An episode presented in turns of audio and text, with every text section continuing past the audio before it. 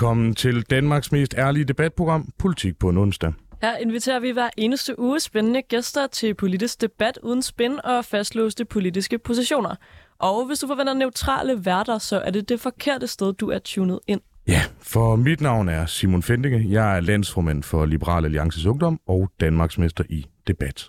Ja, og jeg hedder Nicoline Prehn, og jeg er folketingskandidat for Socialdemokratiet og aktiv i DSU. Og den næste times tid kommer vi til at vende nogle af ugens absolut vigtigste politiske historier med nogle af de absolut skarpeste gæster. Og i den her uge skal vi blandt andet omkring reglerne om partistøtteloven. Ja, og til at gøre det, der har vi indtil nu fået besøg af to skarpe gæster. Der kommer faktisk en mere løbende senere midt i programmet. Men indtil videre, så har vi besøg af jer to, Isabel Holk, medlem af forretningsudvalget i Unge Moderater. Velkommen til dig. Tak for det. Og øh, også dig, Jesper Havskov, organisatorisk næstformand i Kristendemokraterne. Velkommen til. Tusind tak skal du have. Og i det her program, der hører vi jo altid vores gæster, hvad der optager dem politisk for tiden. Og derfor tænker vi også, at vi kan høre jer, Jesper og Isabella, om det, for at I ikke simpelthen øh, skal snakke i munden på hinanden. Så tænker jeg, at vi kan starte med at høre dig, Jesper. Både øh, om I har Gud med jer, men også øh, hvordan det går i kristendemokraterne helt generelt.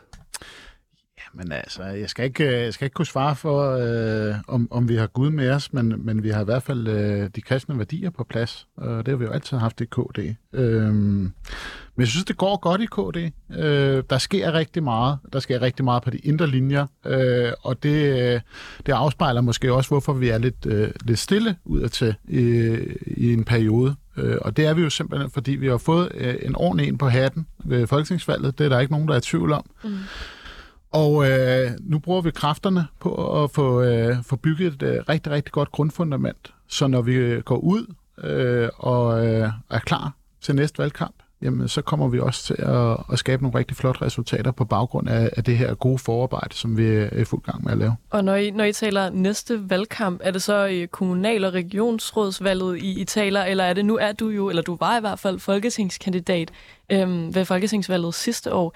Æh, regner du med at stille op til Folketinget igen? Altså, jeg forventer at stille op til folketingsvalget igen, men det kræver, at vi har indsamlet vælgererklæringer, inden at der bliver udskrevet et folketingsvalg. På nuværende tidspunkt ser det ud, som om vi har en regering, der kommer til at sidde perioden ud med al sandsynlighed. Øh, men, men der kan jo ske rigtig, rigtig meget. Det så vi jo i sidste folketingsperiode, hvor meget der, der skete, og hvor meget rykken rundt på, på, på mandaterne, der var mellem partierne. Mm. Så, så jeg vil jo ikke afvise, at, øh, at der kan blive udskrevet pludselig folketingsvalg på baggrund af, af en eller anden sag. Men lad os nu afvente og se. Vi går i hvert fald i gang med at indsamle vælgererklæringer lige om snart. Og, og rent nysgerrighed til, til de af vores øh, lyttere, som måske ikke er medlemmer af Kristendemokraterne, hvilket er i hvert fald et par stykker eller tre. øh, kan, du, kan du uddybe bare en lille smule på, hvad du mener, når du siger bygge, bygge noget organisation op inden øh, et... Jamen altså for det første, øh, så stod vi jo øh, efter folketingsvalget og ikke har nogen øh, landsformand, og det betød jo, at jeg selv som organisatorisk næstformand og Henrik Hjortøj, der er jo øh, politisk næstformand, vi var, vi var fungerende landsformænd øh, i en periode på omkring fem måneder. Nu har vi jo fået Jeppe Hede ind, øh, som er, er ny øh, landsformand for, for KD, og Jeppe er jo i fuld gang med at, at turnere land og rige rundt, øh, og hele Europa i øvrigt også, fordi øh, kristendemokratisme er jo en øh, enorm stærk ideologi, når vi kigger øh, europæisk. Øh, så vi er jo ude og snakke med vores europæiske kollegaer, lige så vel som vi, vi snakker med vores medlemmer, og interesseorganisationer i, øh, i, øh, i hele landet. Øh, KD skal være, være et øh, faktorbaseret øh, parti, øh, lige så vel som vi er ideologisk øh, baseret i kristendemokratismen, øh, og vi vil være kendt som dem, der, der, der, der hedder... Øh, når vi fremlægger noget, noget politik, jamen så, er, så har vi eksperterne øh, på vores side. Øh, og det betyder, at vi skal vi bruger en hulens masse energi lige nu på at, at få fakta-tjekket øh, vores øh, ting og få skabt ny politik, øh, som, som bygger på det kristendemokratiske grundlag. Øh, og så har vi jo en organisation, der skal bygges op igen, øh, selvfølgelig fordi, at, øh, at når man får nogle, nogle kæmpe tæsk, jamen så, øh, så, er der, så er der nogen, der, der bukker ud, men så er der heldigvis også andre, der kommer til. Og ren nysgerrighed, fordi der har jo øh, bare i, i min levetid, så længe jeg har fulgt med i politik, der har været lidt forskellige, skal vi kalde forskellige linjer i, i kristendemokratiet. Der er nogen, der øh, kristendemokraterne, der gerne har vil føre det, skal vi sige, ind mod midten og være en sådan øh, en lidt mere gejstligt orienteret udgave af de, af de radikale. Øh, og så er der nogen, som, hvad kan man sige, måske i særdeleshed øh, ude vestpå, og her mener jeg vidderligt noget af det vestligste, man kan komme, som øh, måske gerne ser en, en, hvad kan man sige, mere øh, Øh, øh, klassisk kristendemokratisk, i hvert fald kristendemokratisk forstået som øh, den mere sådan, national-konservative med øh, sådan nogle, øh, hvad skal vi sige, relativt stærke gejstlige værdier markeret i alt. Har I lagt en, øh, en plan for, hvad det er for en øh, linje, I skal ud og have? Jeg synes, det, jeg synes, det bliver meget forenklet at snakke om sådan højre, venstre, progressiv og konservativ. Øh, vi, vi, vi er kristendemokraterne, øh, vi er kristendemokratisk parti, øh, og det er vi alle sammen. Øh, jeg synes, det er lidt ligesom, øh, hvis man begynder at græde på liberalisme. Jeg har det, været, det er der mange, der gør. Jeg har mange, jeg mange år, været, øh, før jeg øh, vågnede op og var blevet kristendemokrat, der har jeg været medlem af, af Venstre og Venstres Ungdom, og, og dengang sagde jeg også, at man kan jo ikke græde på liberalisme, for enten er man det, eller også er man det ikke. Og det er det samme med kristendemokraterne og med kristendemokratisme. Øh, men det er klart, at som fundament, jamen, så er vi et, øh, så er vi et, øh, et, midterparti, der, der ligger øh, lige så højt for midten. Ja, det er virkelig spændende. Jeg føler, man næsten kunne have et helt program bare om, øh, om kristendemokraterne i Danmark. Fordi det, det sådan, tror jeg, der vil være lytter i. Det er jeg helt sikker på. Det er lidt sådan et, et mystisk parti for mig, tror jeg, fordi at det jo har eksisteret i rigtig mange år, og jo også er repræsenteret mange steder lokalt, men altså ikke nationalt. Vi skal også lige høre dig, Isabel Holk. Øh, du sidder i forretningsudvalget i Unge Moderater, og du er nyvalgt, er det ikke rigtigt? Øh, jo. Tillykke med det. Tak. Hvad, øh, hvad rører sig sådan politisk i Unge Moderater lige for tiden? Altså man kan jo sige, at det er ikke særlig lang tid siden, at Unge Moderater overhovedet opstod. Øhm, så øh, der rører sig rigtig mange ting, og jeg tænker også, at I har set en del af det, der har rørt sig her på det sidste i medierne. Øhm, men jeg tænker at tale mere om, hvad der sådan rører sig i Moderaterne, i og med, at vi i Unge Moderater lige nu bare arbejder på højtryk for at få udviklet noget politik, som vi kan komme ud og ja, mm. ud til øh, unge mennesker. Øh, og i Moderaterne lige nu, der er vi meget fokuseret på at blive et parti, der også er forankret i kommunalbestyrelserne og i regionsrådene. Mm. Øhm, så det er noget af det, vi arbejder meget med lige for tiden. Og hvad sådan er politiske sager? Øhm, I Unge Moderater har vi nedsat fire udvalg, øhm, som ja, kommer til at arbejde med nogle forskellige politiske ting, men vi kan jo ikke øh, have noget politik, før det er blevet vedtaget, kan man sige. Så der går noget tid, før at unge moderater øh, går ud med sådan reel unge moderater politik. Men øh, vi arbejder på højtryk for at få det til at ske. Så, så, så lige pt, der er det sådan set individuel politik under paraplyen af unge moderater. Er det nogenlunde rigtigt forstået? Øhm, man kan sige, at vi, altså, vi har et principprogram, som vi støtter os op af, men øh, vi har, det er ikke fordi, vi går ud og udtaler os på vegne af unge moderater omkring politiske sager. Så, så vi, vi er nogen, der må vente i spænding i. Hvornår har I landsmøde næste gang? Vi har landsmøde i februar, men vi håber på at kunne få vedtaget noget politik inden da. Okay, modtaget. Så øh, hvis der er nogen, der, der sidder derude og tænker, hvad mener unge moderater, så kan man enten melde sig ind i unge moderater, så man kan ikke anbefale det. øh, og, men ellers, hvis man gør det, så kan man jo komme til deres landsmøde og bestemme helt præcis, hvad der skal stå i programmet. Er det ikke Altså, jeg går ud fra, at I har sådan en helt almindelig medlemsdemokrati. Jo. Ja, det er, noget, det er noget værd lort. Det skal I, det skal I stoppe med.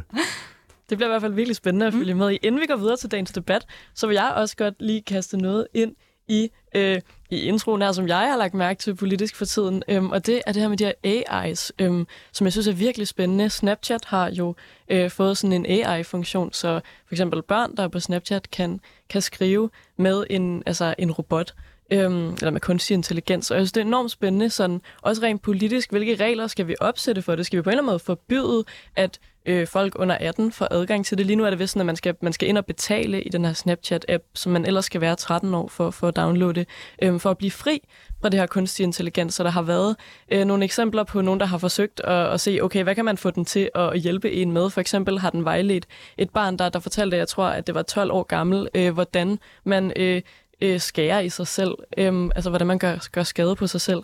Øh, I stedet for for eksempel at vejlede til, okay, måske hvis du har det sådan her, skal du tale med nogle, nogle voksne mennesker om det. Hvad tænker I, Isabel og Jesper, om det? Øhm, altså sådan fra den politiske side, er der brug for, at man får opsat noget lovgivning om det her kunstig intelligens? Ja, til dels. Øh, jeg synes jo, det er enormt bekymrende, øh, at man i det hele taget kan gå ind og stille de her spørgsmål, og den, og den så svarer øh, i øst og vest. Øh, det, det er det ene, men, men jeg vil også appellere til, at man som forældre også tager ansvar. Øh, og, og, og, øh, og, og, øh, og det synes jeg, der mangler lidt. Uh, altså man, man må altså godt uh, man må godt tage del i, i sin børns uh, liv, også i hvad der foregår på deres telefon. Uh, det har man altså som uh, forældre et ansvar for. Men men klart, der skal være nogle retningslinjer øh, for, hvordan sådan noget her fungerer. Men, men vi står jo også i en periode, øh, hvor, hvor det er helt nyt, og det er spændende, og teknologien er måske lidt foran øh, både vores egen bevidsthed og, og ikke mindst øh, lovgivningen. Øh, men, men jeg er helt sikker på, at, at de ting, de, de når at indhente hinanden på et tidspunkt. Men vi må også erkende, at det er en del af den virkelighed, vi er i. Og så må vi prøve at, at se, hvordan vi kan få implementeret det på en øh, fornuftig vis. Så synes jeg heller, man skal have diskussioner, om man skal have sin telefon med i skole, eller altså, hvordan er det, de her øh, devices, øh, de skal indgå, for eksempel i, i undervisningen, øh, som vi ser den i dag. Det kunne måske være meget fedt at kaste den over til dig, Isabel. Hvad, hvad tænker du om det? Og øh, altså, for eksempel, nu, nu siger Jesper det her med i, i skolen, altså for eksempel, at man måske kan bruge den kunstige intelligens til at hjælpe en med at få lavet ens opgaver eller til eksamen. Tænker du, at der bliver nødt til at blive opsat nogle regler, eller skal det forbydes, eller skal man, skal man lære at bruge det? Altså jeg synes også, at man bliver nødt til at erkende, at der er en grænse for, hvor meget statslig regulering vi egentlig har brug for øh, i Danmark. Men øh, i forhold til øh, AI i skolen, så synes jeg, at... Øh, at vi bliver nødt til at indse, at det nok kommer til at fylde en rigtig stor del, og at vi bliver nødt til at øh, ligesom opbygge vores undervisning omkring, at AI er en del af unge menneskers liv den dag i dag. Øhm, man kan ikke bare gå ind og forbyde ting, fordi man synes, de er lidt træls. Nogle gange så bliver man også nødt til bare at så indse, at samfundet er på vej i en udvikling, hvor at øh, det her det bliver en ting, som vi kommer til at se rigtig meget mere til, og så bliver vi nødt til at opsætte vores undervisning ud fra de kriterier. Det bliver i hvert fald en, en virkelig spændende udvikling, for det på en eller anden måde går så hurtigt, at det bliver spændende at se, om de politiske partier kan følge med med noget lovgivning. Øhm, jeg tænker, at vi også lige skal høre dig, Simon, hvad du har lagt mærke til politisk på det sidste. Jamen, nu vi alligevel er i gang. Jeg øh, læste i Politikken af alle steder. Øh, fantastisk dejlig avis, som jeg, øh, jeg klart kan anbefale. Dej, dejlig centrum højreorienteret. Et indlæg fra, og nu skal jeg på, at jeg udtaler den rigtigt, Anarim Shahabi, som skrev, og nu tager vi bare lige overskriften, spar mig for jeres hyldekor. Efterskolen er kun for de privilegerede børn, som var en mindre opsang til sådan hele den øh, øvre middelklasse og overklasse, som havde meget, meget travlt under hele den her efterskoledebat med at være rasende over, at Reformkommissionen anbefalede, at man sænkede tilskuddet til efterskoler for dem med høje indkomster. Jeg er jo, altså, jeg er højskoleliberal, men jeg er ikke super efterskoleliberal, øh, og har det sådan, at lige, det for, altså, jeg synes, det var øh, altså, direkte vand på, på min og den liberale mølle generelt i forhold til, men måske ikke nødvendigvis, hvis man øh, har tre biler og to villaer, at øh, man nødvendigvis behøver tilskud til at, at, at sende sine børn på, øh, på efterskole, og så viser det jo sådan en helt generelt dejlig diskussion om sådan, hvad, en form for misforstået solidaritet, fordi jeg synes jo, det var rart, at hun skrev det her, fordi øh, hvad skal man sige det, hun netop fremhæver, at hendes opvækst har været i øh, arbejderklassen eller den, øh, den lavere middelklasse, og som helt almindelig middelklasse og senere øvre middelklasse fyre, så er det meget, meget svært for mig at komme ud med den kritik og sige, at det er usolidarisk. Mm. Øh, altså i Morslet, der, der, der havde, det havde de fleste skulle råd til efterskoler. Om ikke andet, så var der sikkert øh, en eller anden rigmand inde i Rigsgaard, som kunne sponsorere det. Ja, jeg tror, jeg synes, det er virkelig spændende med den her debat, fordi jeg på den ene side jo synes, at det er lidt den forkerte retning at gå og sige, okay, I skal ikke øh, tage en 10. klasse, I skal ikke tage på efterskole. Men det der er jo, at man så har lavet en, en alternativ vej, det her HPX, tror jeg, man kalder det, som en, en anden slags 10. klasse, man så kan tage, som jeg i hvert fald synes er spændende, og, og bliver spændende at følge med i, hvordan Men er det, det ikke præcis... den, der erstatter noget i gymnasiet også? Eller jo, er helt, det, det, øh, bliver, det bliver sådan en 10. klasse med noget øh, erhvervsskoleretning, øh, på en eller anden måde, også for at få flere unge over i det spor. Men jeg tror, at jeg faktisk først var rigtig kritisk over for det her med at skære i støtten øhm, til efterskolerne, men så så jeg nogle tal på, øh, hvor mange for eksempel med anden etnisk baggrund, der kommer på efterskole, hvor mange fra, ja lad os kalde det, underklassen, der, der, der går på efterskoler. Det er virkelig få, øhm, og det overraskede mig. Jeg tror i hvert fald, det fik mig til at tænke, at vi bliver nødt til at gøre noget. Måske øh, ikke helt afskaffe støtten, men i hvert fald på en eller anden måde omstrukturere det, så det i højere grad bliver muligt for kommunerne at tildele fripladser for dem, der rigtig har brug for det, og at det så bliver lidt dyrere for dem, der faktisk har råd til det. Men, men man kan selvfølgelig også øh, argumentere for, altså en ting er, er højskoler også noget, som jeg er helt tårlig med, men også på efterskoler, at mm. for at, at man måske får den i hvert fald sådan tilsigtede fulde effekt i sådan den der grundvigianske øh, forståelse, så kræver det også, at det ikke kun er den øvre middelklasse og overklasse fra øh, sådan et, et meget snævert område nord for København og øh, syd og nord for Aarhus, som, og øh, i øvrigt lige nord for, for Vejle, mm. som sammen mødes og kan sidde og spille guitar og ryge. Øh, og der er intet i vejen med hverken at, at spille guitar eller ryge men, øh, men, men, men det er måske en lille smule øh, skidt prioritering af offentlige midler, at der skal være en støtte til det. Så så jeg meget hellere, hvis vi bare antog, at man ikke kunne spare penge på det, at man tog nogle af de penge og gav til eksempelvis øh, ikke-etniske danskere, som der er en ret ringe tilslutning til på, på de her efterskoler. Jeg har ikke tal på det her, det er i så fald tal, jeg trækker ud af røven, mm. men jeg er ret sikker på, at det vil være et øh, ret positivt bidrag til integrationen. Ja, helt kort. Jesper, hvad tænker du om hele det her med, med 10. klasse på efterskole? Jeg tænker, at vi skal passe på med at forenkle det alt for meget, fordi der er jo rigtig mange slags efterskoler, øh, og, og, øh, og det er klart, det er noget, der fylder også meget øh, blandt vores vælgere. Øh, vi vil gå meget langt øh, for at støtte op om fri- og efterskoler og højskoler for den sags skyld også. Vi synes, det er et vigtigt øh, element, øh, og vi synes, det er vigtigt, at vi ikke øh, får tæsket de unge mennesker rundt i uddannelsessystemerne. Øh, jeg synes, det er bekymrende, at man øh, sådan arbejder med kniven for at, at skabe øh, noget fremme på et andet område. Øh, fordi det, man egentlig burde gøre, det var jo at kigge på erhvervsskolerne, på erhvervsuddannelserne, fordi det er dem, man ønsker at styrke, og så kigge direkte på dem og sige, hvordan kan vi gøre det her bedre?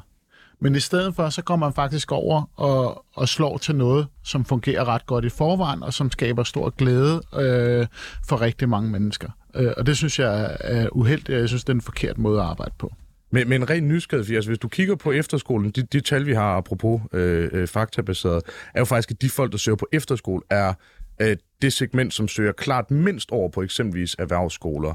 Øh, er det ikke også i sig selv en måske i virkeligheden forstærkelse af, af debatten at, øh, og, og af problemet, at rigtig mange, øh, der kommer på efterskole, øh, ender med at søge over i gymnasiet. Jeg har ikke noget problem med, at folk søger over i gymnasiet. Hvis vi mangler folk i erhvervsskolerne, så er det måske også dumt at smide dem øh, igennem en pølsefabrik, der spytter dem alle sammen over i gymnasiet. Men, men, men du skal også være parat til at, at gå på gymnasiet. Det er jo også, øh, det er også en, øh, altså for mig selv, der havde jeg også brug for at tage det over i 10. klasse. Det var så ikke på efterskole, det var bare en helt almindelig folkeskole 10. klasse.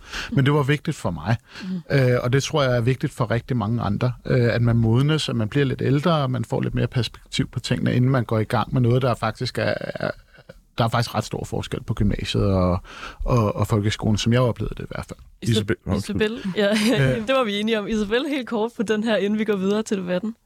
Øh, ja, altså jeg var selv et af de børn, der fik støtte fra kommunen til at komme på efterskole, for jeg kommer ikke fra middelklassen, men fra underklassen, og det gav mig rigtig meget.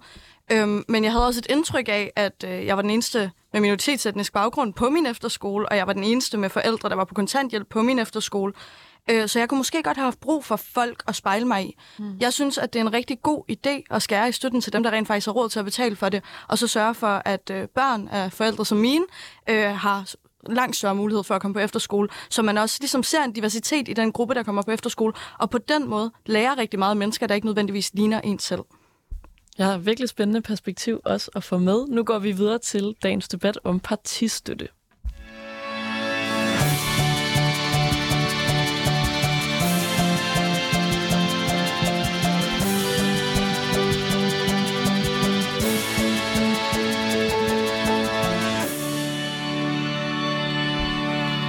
Et politisk flertal vil hæve grænsen for det antal stemmer, der skal til for, at et parti kan få partistøtte.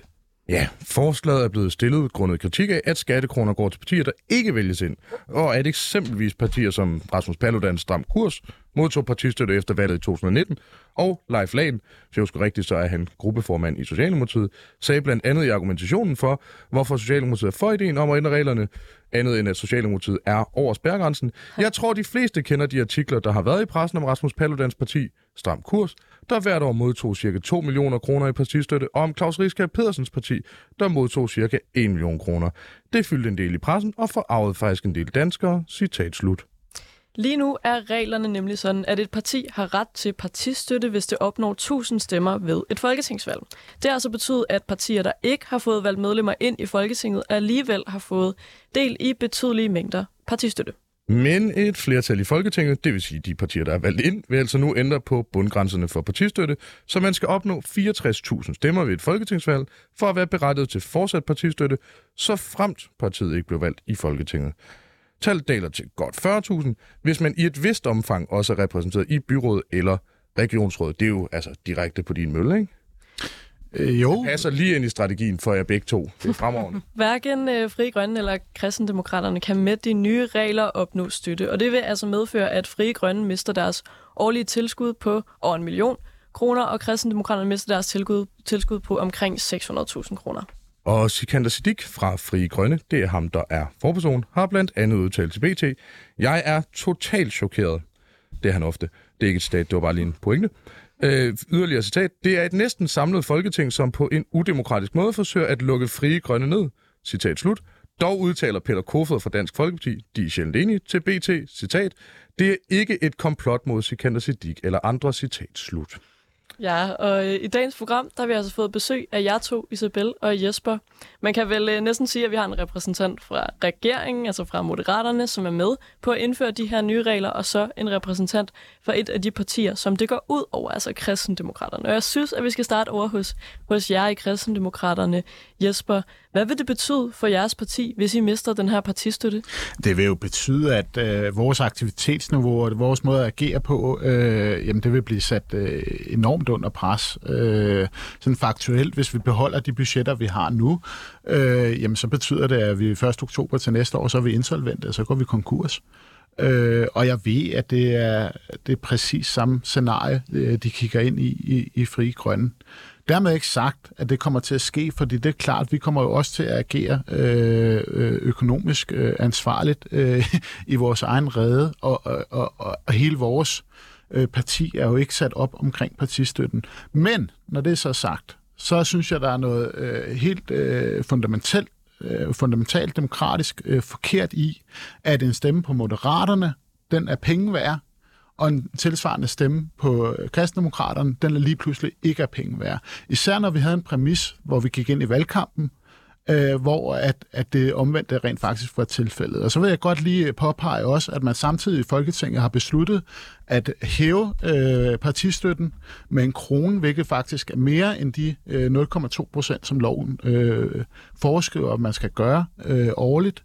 Og det betyder jo faktisk, at hvis øh, at man lader det her øh, køre videre, jamen så er, så er de partier, de etablerede partier, dem der sidder i Folketinget i dag, jamen de skraver flere penge til sig, samtidig med, at de hiver øh, stolen væk under os andre. Det synes jeg er bekymrende, og jeg synes, det er en rigtig, rigtig øh, skidt tendens. Det kan vi øh, vende tilbage til, Isabel. Det, I gør i Moderaterne, er det at skrabe flere penge til jer. Nej, det synes jeg ikke nødvendigvis. Jeg tror, man skal huske på, øh, hvor de penge, der går til partistøtte, kommer fra. Og de kommer fra danskere, der betaler skat. Jeg synes, at øh, danskere, der betaler skat og har ret til at stemme ved et valg, også har ret til at vælge, hva- hvad de penge skal gå til. Øhm, Men Og- det er jo ikke danskerne, der har valgt, at at de penge skal gå til, at de ikke skal gå til kristendemokraterne, at de ikke skal gå til Fri Grønne. Til- Der er faktisk folk, der har stemt under den forudsætning, at deres stemme, om ikke andet, at vi ikke rammer spærregrænsen, jamen så vil vi få økonomisk tilskud. til fremtidige valg, så vil det jo være en ting, som danskere kan tænke over, når de stemmer. Men jeg tænker, at den almene dansker ikke nødvendigvis tænker specielt meget over øh, partistøtte øh, generelt. Så jeg synes, at hvis man stemmer på Moderaterne i det her eksempel, og Moderaterne så får flere penge ud af det, så er det op til den person, der stemmer, og vælge, om det er den måde, de gerne vil gøre det på. Men Isabel, ren nysgerrighed, fordi hvis argumentet er, at der er folk, der betaler skat og så videre, men altså dem, der stemmer på kristendemokraterne, dem, der stemmer på frie grønne, de betaler vel også skat. Altså hvor, hvor, hvorfor skal de penge ikke nødvendigvis også gå til dem? Altså det er jo ikke skatteborgerne, der er med til at vedtage den her lovgivning. Altså hvis vi følger argumentet om, det er skatteborgernes penge, så må det vel skulle gå ligeligt, medmindre at øh, folk fra kristendemokraterne er dårligere skatteborgere end, end så mange andre. Det var ikke øh, det, jeg prøvede at sige. Jeg tror, det jeg mener er, at øh, skattepenge skal bruges med fornuft, og jeg tror, vi kan bruge pengene mere fornuftigt end på partistøtte. Det, at partistøtten så bliver hævet, det kan man snakke om på et andet tidspunkt. Det synes jeg måske heller ikke er den bedste idé. Men øhm, når man stemmer øh, og betaler sin skat, så synes jeg også, man har ret til at vælge, hvad de penge skal gå til. Og man stemmer på partier, som sørger for at vælge, hvad de penge skal gå til. Jesper, er det ikke... Men er argumentet så, nu øh, så springer jeg lige ind, er argumentet så, at det er mere fornuftigt at stemme på Moderaterne, end det er at stemme på Kristdemokraterne? Nej, for pengene går til partistøtte og ikke til ting, der kommer den almindelige Okay. dansker til gode. Jesper, kan man ikke sige, at hvis I i kristendemokraterne var dygtige nok til at få skrabet de vælgere sammen, der skulle til for at, at få et mandat i Folketinget, at så ville I jo også få del i støtten, så hvis man som vælger står, jo, så, jo. så giver det stadig Det er, værdi og, at og det er et helt, det er et helt færre argument, men, men nu, er, nu handler det jo om, om den præmis, der er skabt for, hvordan vi øh, driver partipolitik i Danmark. Mm. Og der vælger man øh, midt, øh, ikke engang midt i perioden, i starten af, af, af en ny valgperiode, øh, der vælger man at, at ændre fuldstændig på præmissen. Vi har jo øh, ageret øh, ud fra de forudsætninger, øh, som var gældende, øh, da vi går ind i valgkampen. Den vælger man nu at, at ændre fuldstændig på. Vi har jo selvfølgelig øh, for, øh, opført øh, os øh, ansvarligt, og vi har jo også kontaktet Indrigsministeriet og valgnævnet inden valget, øh, og det ved jeg, at Sikander Siddiq også har. Mm. Øh, og der var, der, var, øh, der var meldingen helt klar, at det her, det vil ikke kunne indføres med i situationstegn tilbagevirkende kraft. Det vil sige, at det vil først gælde fra næstkommende valg. Ne- ne- Nu er øh, realiteten bare en helt anden. Det er, at det her det kommer til at træde i kraft per 1. 1. 24, og det kommer til at ændre, øh, øh, altså det kommer give, til at give en kæmpe økonomisk skævvridning øh, af- det politiske engagement Og hvis vi i, lige i holder Danmark. fast i det med skævvrid, skæv, skævvridningen i det politiske engagement, øh, så kan jeg også få sagt den sætning. Øhm, hvad er det så helt konkret, det kommer til at betyde for jer? Du sagde det her med, at det måske ikke kan betyde, at I kommer til at gå konkurs, men altså, er det for eksempel at fyre nogle medarbejdere? Er det kampagnemateriale, der ikke bliver råd til? Hvor står vi? Det er jo, det er over hele linjen. Altså, det er over hele linjen. Øh, det, altså, det, det bliver sådan en øh, grønthøstermetode. Vi kommer til at køre ned igennem vores budgetter. Selvfølgelig gør det. Og det betyder også, at øh, folk, der måske er gået på... Øh, altså, vi har jo kun halvanden mand ansat mm. i, i kristendemokraterne. Øh, og, og, og som det ser ud lige nu, jamen, så har vi højst sandsynligt ikke nogen ansat, når vi, når vi kommer ud på den anden side. Hvor stor en andel af jeres øh, budget er det her partistøtte cirka? Jamen, det er, det er omkring... Øh, Det behøver ikke at være præcis, men altså, er det det, det, er det meste? nej, det er omkring halvdelen. Okay. Nicoline, bare ren nysgerrighed. Hvor, hvor står du på det her? Ja, men jeg tror faktisk, at, øh, at jeg er meget i tvivl. Øhm, jeg synes, at det er et svært Det, det er et meget radikalt svar. Ja, nu er jeg jo øh, heldigvis ikke radikal, men socialdemokrat, og mit parti øh, er jo for at ændre det her. Vi hørte citatet fra, fra Leif Lahn. Øhm, og jeg, jeg tror, at jeg godt kan se ideen øh, i, at partistøtten går til de partier, der vælges ind. Øh, men på den anden side synes jeg også, at man i hvert fald øh, skylder de partier, der går ud over, bekymrer sig for det demokratiske element i, at, at de alligevel har samlet altså vælgererklæringer nok til at kunne stille op, øhm, at de alligevel har fået et eller andet vist antal stemmer. Så jeg tror, hvis jeg skulle bestemme det selv, så ville jeg måske sætte det. Jeg synes, 1000 stemmer er lige lidt øh, en, en meget lav øh, grænse for at få lov til at få partistøtte. Jeg fik selv øh, faktisk øh, lige præcis næsten øh, lige over 1000 personlige stemmer til folketingsvalget, og jeg tænker, øh, det Så, var så uden... du er mega meget for. Hvis jeg havde Tusind- været tusind mit- personlige stemmer. Hvis jeg havde så- været mit eget parti, så havde jeg så haft øh, altså adgang til partistøtte. Det synes jeg måske er lavt sat. Øh, men jeg synes godt, man kunne finde et, et mellemrum mellem de her øh, 40 og 60.000, og så de 1000. Altså, vi har jo netop også øh, selv foreslået øh, andre øh, måder at dele ind på. Øh, men altså, alle øh, initiativer er jo blevet hældt ned og brættet. Og jeg ved jo også, blandt andet Alternativet øh, har været inde med forskellige øh, ændringsforslag.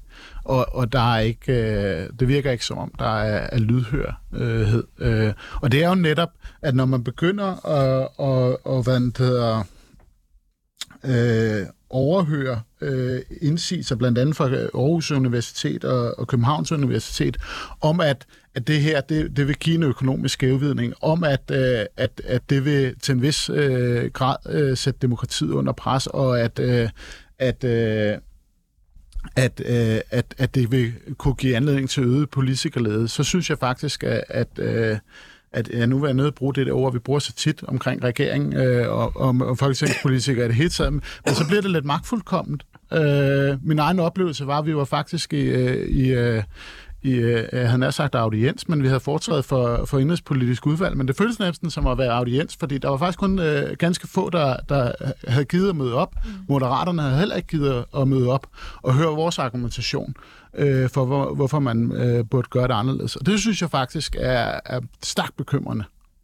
Altså, jeg, jeg kan jo også øh, sige, altså min generelle holdning er, at man skal afskaffe partistøtten helt generelt, men jeg vil sige, til nej, hvor man så vælger at have den, øh, så synes jeg, det er øh, yderliggående problematisk, at man så vælger at lave øh, den her skæringslinje, hvor partier udenfor, som har stillet op til folketingsvalg, ikke kan få, men dem, der sidder der allerede kan få. Mm. Øh, det er der to årsager til. Den ene er, at altså, det så bare sikrer, at dem, der sidder der øh, i forvejen, har en gigantisk fordel i forhold til genvalg.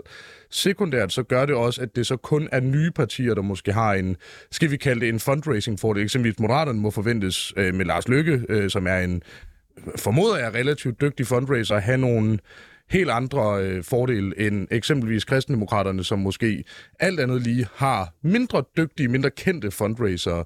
Så altså udfordringen er, at så får man hurtigt sådan et fundraising-demokrati, hvor det kun er dem, som enten har meget rige venner, meget rige vælgere, eller øh, som bare er ekstremt heldige, som kan få lov til at blive valgt i Folketinget.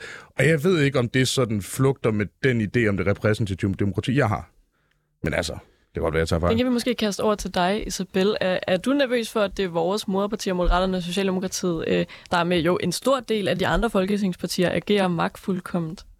Øh, nej, ikke nødvendigvis. Og jeg tror, før man kalder Lars Lykke en dygtig fundraiser, skal man også kalde ham en dygtig politiker, for det er han, og det er derfor. 100 procent, 100 procent. Det var ikke, altså, man kan godt være god til flere ting. Og det er derfor, at øh, han netop er en dygtig fundraiser. Øh, jeg tror bare, jeg vil understrege, at jeg synes generelt, at penge, der bruges på partistøtte, øh, kan bruges meget bedre. Eksempelvis på at sende børn fra underklassen på efterskole. Øh, og, øh, Men nu er der jo ikke tale om, at de her penge, som bliver taget fra kristendemokraterne og frie grønne, de skal bruges på at sende børn på efterskole. det er jo ikke kun... De skal bruges på, på andet demokratisk arbejde, men som ikke er specificeret her, øh, og som, øh, som øh, Le- Leif Lahn øh, for, for Socialdemokratiet i øvrigt heller ikke har, har ønsket at udspecificere, hvad er, det, hvad er det, de rent faktisk vil bruge pengene på. Jeg øh, sagde heller ikke, at pengene ville blive brugt på at sende underklassebørn på efterskole. Nu siger jeg underklasse, det føler jeg, jeg har ret til, fordi jeg selv kommer derfra. Men øh, jeg sagde bare, at det kunne være en idé, og det var noget, jeg selv skød fra hoften. Det er ikke, fordi Lars Lykke han har visket mig i øret, at jeg skulle sige det, der kom herind. For unge moderater får først politik på det til februar. vi, er, vi vender tilbage til, til det her med, hvad for nogle øh, ja, demokratiske tiltag det så er, der skal til i, i sidste runde.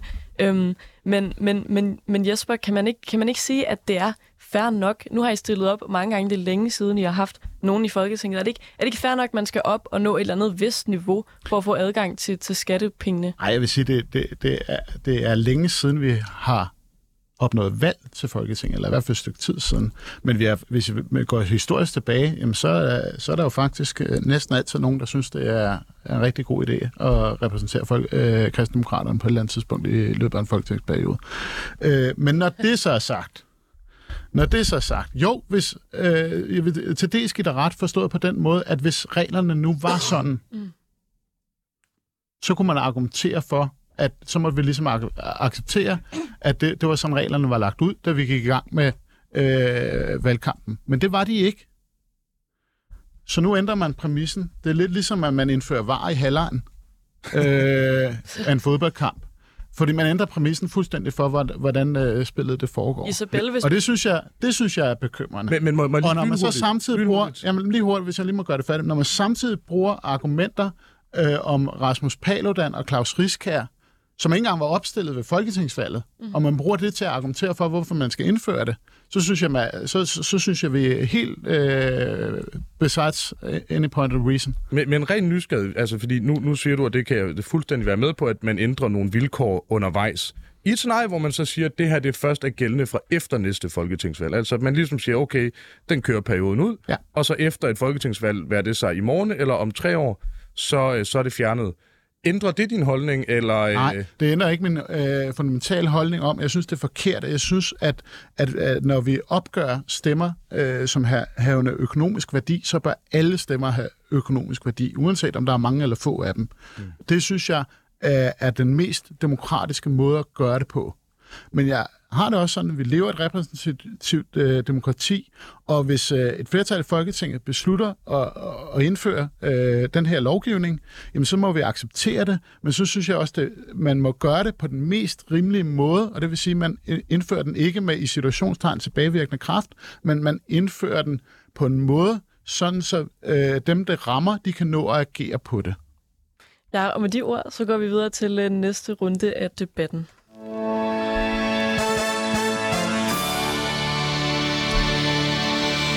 Du lytter til Politik på en onsdag med Simon Fendinge og Nicoline Prehn, hvor vi i dag har besøg af Isabel Holk, medlem af forretningsudvalget i Unge Moderater, og Jesper Havsgaard, organisatorisk næstformand i Kristendemokraterne. Og så har jeg lige fået en besked om, at Noah Stuis, øh, som sidder i Folketinget for Alternativet, han er, er på vej. Øh, han skulle have været her nu, men han er, han er på vej fra Christiansborg, hvor han vist har siddet i nogle møder.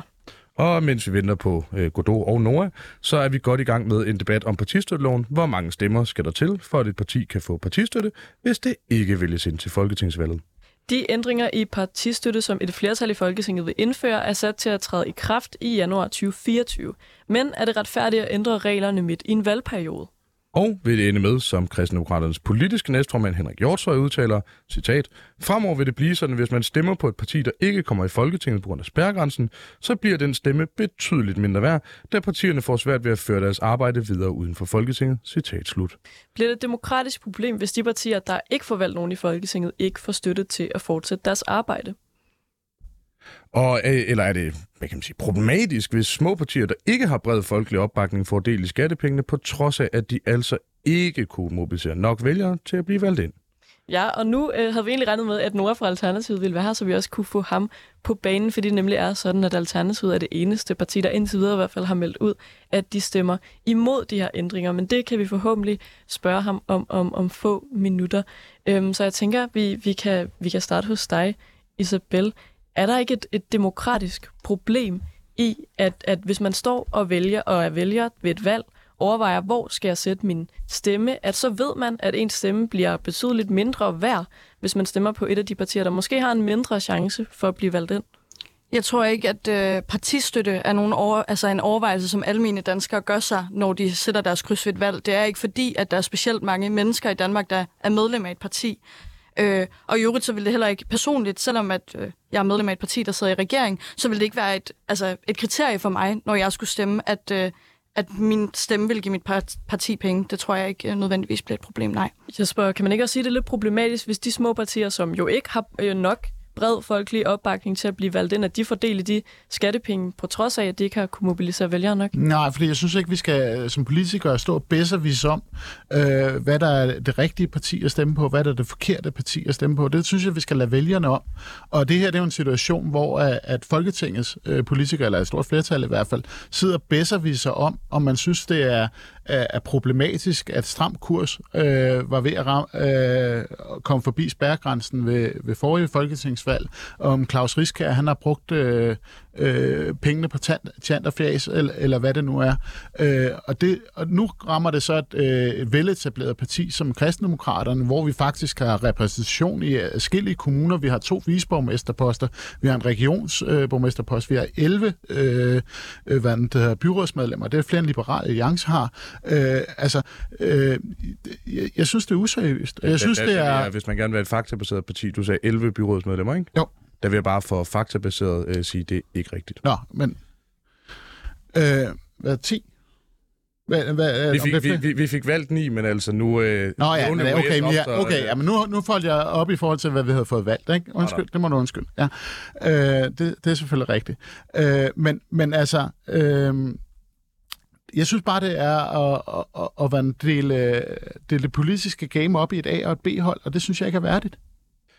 Isabel, helt ærligt, er det her ikke bare for at mele sin egen kage og dele det op i et A- og et B-hold? Jeg ved ikke, hvor bange I er for, at kristendemokraterne kommer og tager alle jeres stemmer i en, det, der så må være en SVK-regering. Øh, altså, er det her ikke at skabe et A- og et B-hold? Er det her ikke at, ja undskyld for at bruge et Johan Schmidt-udtryk, men er det ikke at pisse øh, på kristendemokraterne, frie grønne og hvem der ellers skulle måtte komme til næste valg? Veganerpartiet for den sags skyld. Øh, nej, det synes jeg ikke, det er. Jeg synes, at det skal være op til den enkelte borger at vurdere, hvem, hvilket, altså, hvilke partier, der skal have øh, skattepenge til partistøtte. Jeg synes helt generelt, at man skal skære i partistøtten, men øh, jeg synes ikke, at det er et problem, at øh, partier, der ikke er blevet valgt ind og står uden for Folketinget, ikke får... Øh, men, men, men, men folk pengene. stemmer vel trods alt ikke ud fra partistøtte. Jeg må, øh, altså, når, når jeg står nede i stemmeboksen, så stemmer jeg øh, på trods af partistøtte. Man kan sige, lige min stemme er sådan rimelig sikker, øh, men, men, men et eller andet sted må man vel forvente, at når folk de stemmer, det her det handler ikke om, om folk stemmer for at give et parti penge, tværtimod det er for at give dem en, en plads i Folketinget, eller kommunal, regional osv., øh, er det ikke i høj grad bare med til at sikre, at hvis du øh, giver en stemme, og du tilfældigvis ender under 2%, jamen så holder man på den måde det andet parti ude, gør det sværere for dem at blive valgt næste gang. Altså der er alligevel, hvis vi siger, at det, grænsen går ved omkring 2%, så er alligevel 2 millioners forskel på, øh, på, om du får en stemme mindre og en stemme mere. Er det ikke en smule unfair for de partier, som, og det gjorde mit eget parti også engang, ligger og balancerer omkring spærregrænsen? Øh, jeg sagde jo også før, at jeg ikke tror på, at den almindelige dansker stemmer efter at give et parti partistøtte eller ej, men jeg synes ikke nødvendigvis, at det er et problem, nej. Øh, Ej, men det er jo heller ikke den almindelige dansker, der bestemmer det. Jeg synes, det, det er vigtigt, at vi lige holder fast i partistøtten. Det er, noget, det er nogle regler, politikerne laver mm. for at sikre, øh, at det repræsentative demokrati fungerer. Og jeg er fuldstændig enig med dig. Selvfølgelig stemmer den almindelige dansker ikke ud fra, at der ryger x øh, antal penge hen. De stemmer udelukkende, hvem vil de gerne have i Folketinget. Men ikke desto mindre er det ikke et problem, skaber det ikke et demokratisk A- og B-hold, uanset hvad den almindelige vælger tænker, for jeg tror slet ikke, de øh, sådan for alvor går op i partistøtten. Er det ikke et problem, at man i kraft af eksempelvis et dårligt valg, eller bare ganske få stemmer, kan få ens mulighed for at blive genvalgt ekstremt sparket tilbage? Det synes jeg ikke, nej. Fordi de er ikke blevet valgt i første omgang, og hvis de var blevet valgt, så ville de have fået del i den her partistøtte. Men okay, men nu, nu jammer vi bare. Øh, kan det ikke skabe en situation, hvor det næste folketing så kan sidde og beslutte, at partistøtten skal skære ved 2%, og de kan få flere penge, hvilket også er med til at gøre det meget sværere for de partier, som så står udenfor. Altså er det her ikke bare en eller anden form for politisk protektionisme? Nej, det synes jeg ikke. Øh, nu ser jeg det igen. Jeg synes ikke, at man skal hæve partistøtten, og jeg tror heller ikke, at vi behøver at kigge ud i fremtiden og tænke, at de partier, der sidder i Folketinget, gerne vil hæve partistøtten. Jeg synes, at man kan bruge pengene øh, andre steder meget bedre. Så personligt, så synes jeg ikke, at det er et problem, at der er nogle kroner fra partistøtten, der bliver skåret væk. Om det, eller i det her tilfælde er det jo så for partier, der står uden for Folketinget, men helt generelt set, så synes jeg ikke, det er et problem. Nu øh, har vi fået besøg af dig, Noah Stuis. Du sidder i Folketinget for Alternativet, og øh, har, jeg er virkelig glad for, at du har sat tid af til at komme løbende herind efter ja. møder på Christiansborg. Heldigvis uh, ligger vi jo tæt på borgen, så uh, du kunne godt nå at være med. Tak for det. Kan du ikke uh, starte med at forklare, hvorfor I i Alternativet, som indtil videre det eneste parti af dem, der er valgt ind på Christiansborg, mm. har valgt at sige, at vi vil ikke stemme for de her ændringer i partistøtteloven? Men det er fordi, at som, som jeg næsten kan høre, debatten allerede har været inde på, så synes vi, det er ekstremt vigtigt øh, i et, et levende demokrati, at vi er med til at understøtte nye initiativer. Øh, og der er partistøtten bare et, et vigtigt greb øh, for at understøtte øh, ude lokalt og understøtte organisationer, som der prøver at blive valgt, men som så ikke lykkes med det. Øh, og, og man kan godt diskutere omkring, om 1000 stemmer er, er for lidt. Øh, vi har også set valgfest med meksikansk tema, men jeg tror bare, øh, altså der er 50.000 borgere, der har stemt på Fri Grønne og Kristendemokraterne. Og de får frataget deres partistøtte fra, fra næste år. Øh, jeg, jeg, og Folketinget lige nu snakker rigtig meget om at bekæmpe mistillid. Så når forskere fra Københavns Universitet og Aarhus Universitet, de advarer imod, at det her kan være med til at øge mistilliden, så bliver jeg ret bekymret over, at man så ikke vælger at lytte i, i Folketinget. Men er der ikke et eller andet med, at det jo på en eller anden måde også er lidt absurd, at man bruger skatteborgernes penge på at støtte en som Rasmus Paludan, der står ude og, og brænder koraner af, at han skal have øhm, flere millioner i partistøtte, selvom han altså ikke mobiliseret nok vælgere til at blive valgt ind i Folketinget?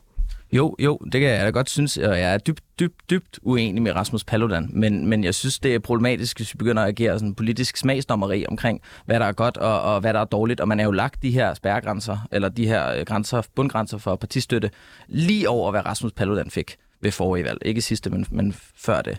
Øh, og det er jo så et udtryk for politisk smagsdommeri. Og jeg kunne godt ønske, at Rasmus Paludan ikke var i politik i Danmark. Det er han så sådan set heller ikke længere. Men, men jeg jeg tror, at hvis man havde gjort det sidste gang, så ville Rasmus Paludan stå stærkere et eller andet sted, fordi så har man netop prøvet at, at bekæmpe ham ved at lige at skære grænsen. Øh, og stå stærkere, det må du gerne lige uddybe, fordi man har vel fjernet nogle penge fra ham, som man så ikke kunne bruge til at, at drive sit øh, partiarbejde videre. Ja, absolut. Men til gengæld har man så øh, øh, valgt ham fra på baggrund af hans, hans holdninger, øh, og det synes jeg ikke hører et demokrati til, uanset om jeg altså, øh, synes, at hans politik er forkastelig. Øh, Øh, for jeg kan være bange for modreaktionen, der så kommer. Altså, jeg kan være bange for, at de mennesker, som så, for eksempel nu har stemt på Fri Grønne og Kristendemokraterne, føler de sig repræsenteret i det politiske system, selvom de ikke blev valgt ind.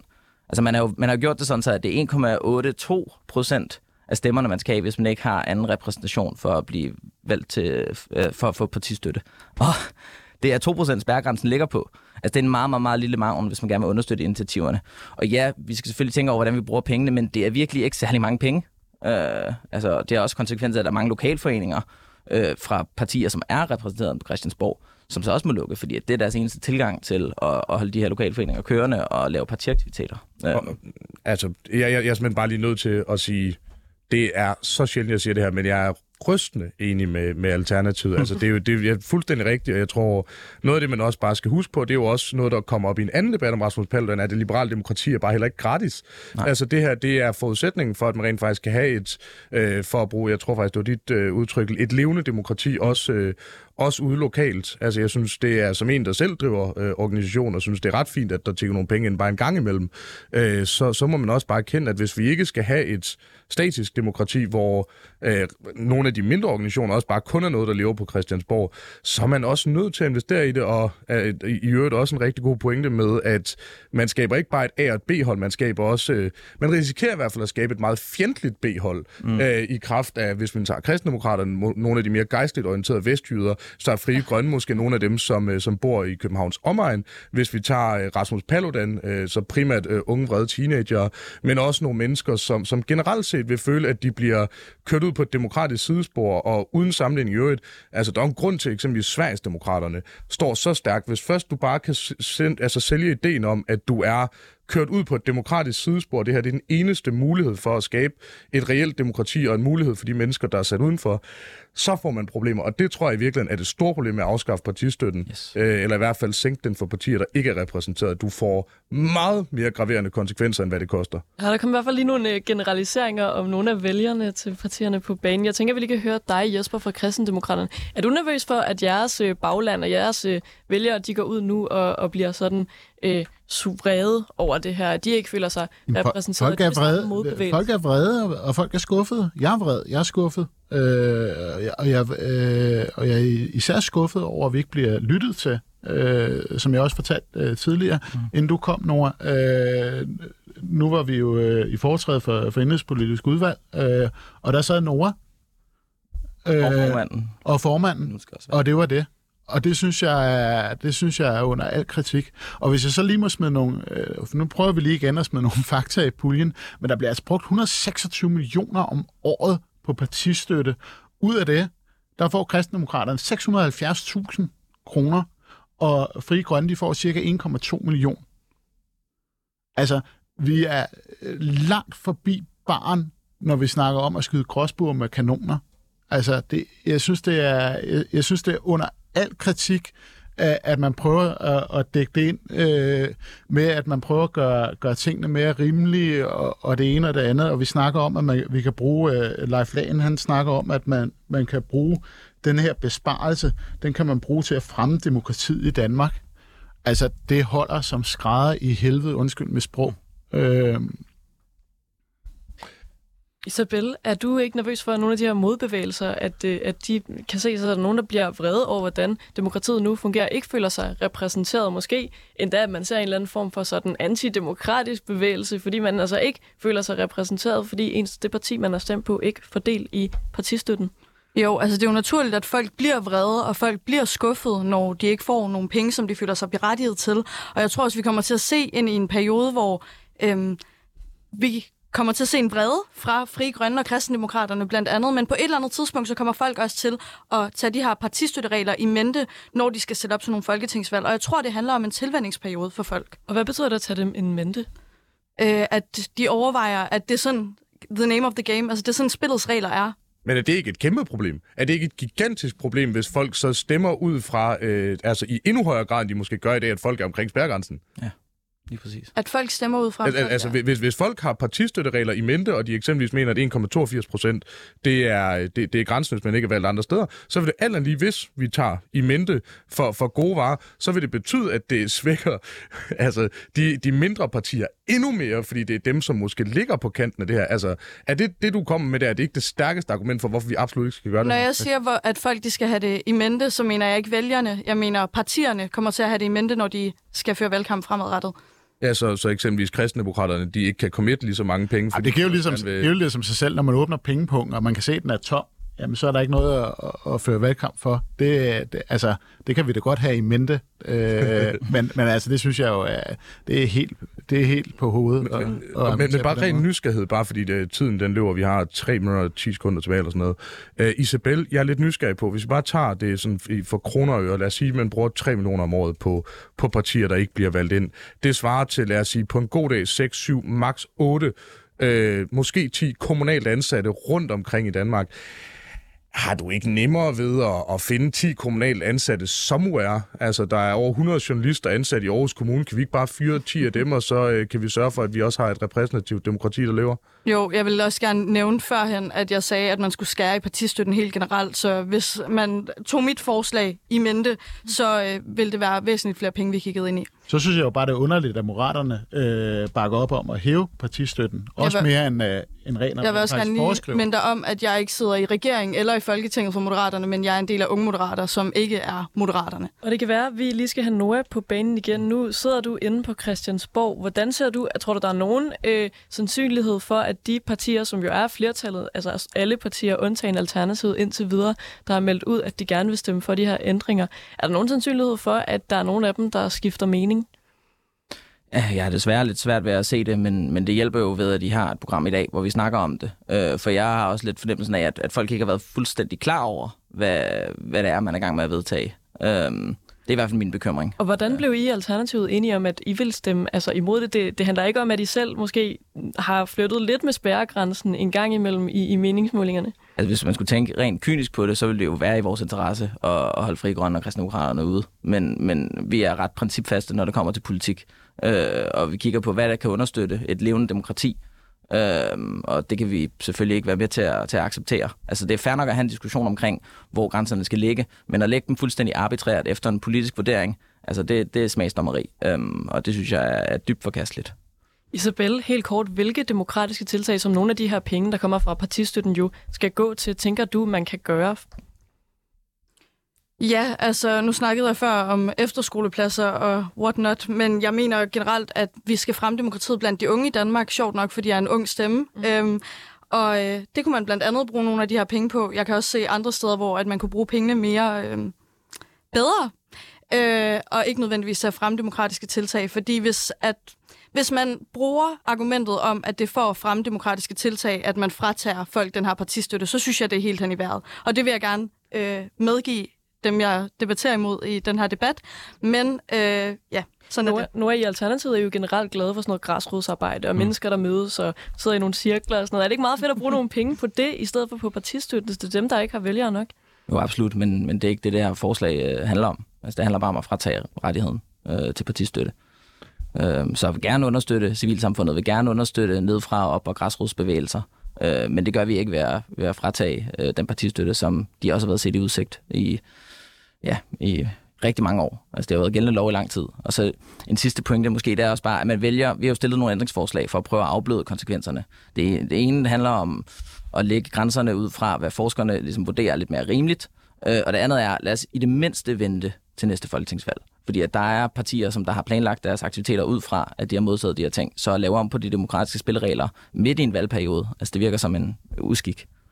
Ja, jeg tror, det var det, vi nåede i øh, dagens første del af Politik på en onsdag om partistøtte. Tusind tak, fordi I var med. Noah Stuis, folketingsmedlem for Alternativet. Tak, for du lige vil komme løbende direkte fra borgen. jeg Isabel. Holk fra øh, Unge Moderaters forretningsudvalg. Også tak til dig. Og Tak, Jesper. Havsgaard fra Kristendemokraterne.